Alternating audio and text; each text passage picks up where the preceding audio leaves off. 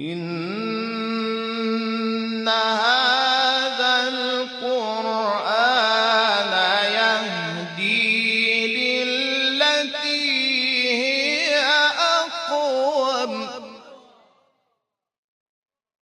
وَإِذَا قُرِئَ الْقُرْآنُ فَاسْتَمِعُوا لَهُ وَأَنصِتُوا لَعَلَّكُمْ تُرْحَمُونَ أَفَلَا يَتَدَبَّرُونَ الْقُرْآنَ إِنَّ هَذَا الْقُرْآنَ يَهْدِي لِلَّتِي هِيَ أَقْوَمُ بسم الله الرحمن الرحیم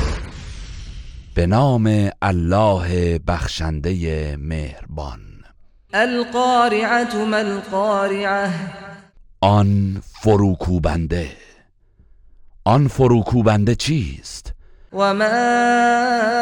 ادراک ما القارعه و تو چه دانی که آن فروکوبنده چیست؟ یوم یکون الناس کالفراش المبثوث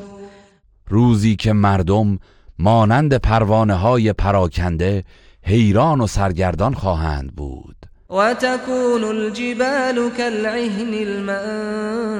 المنفوش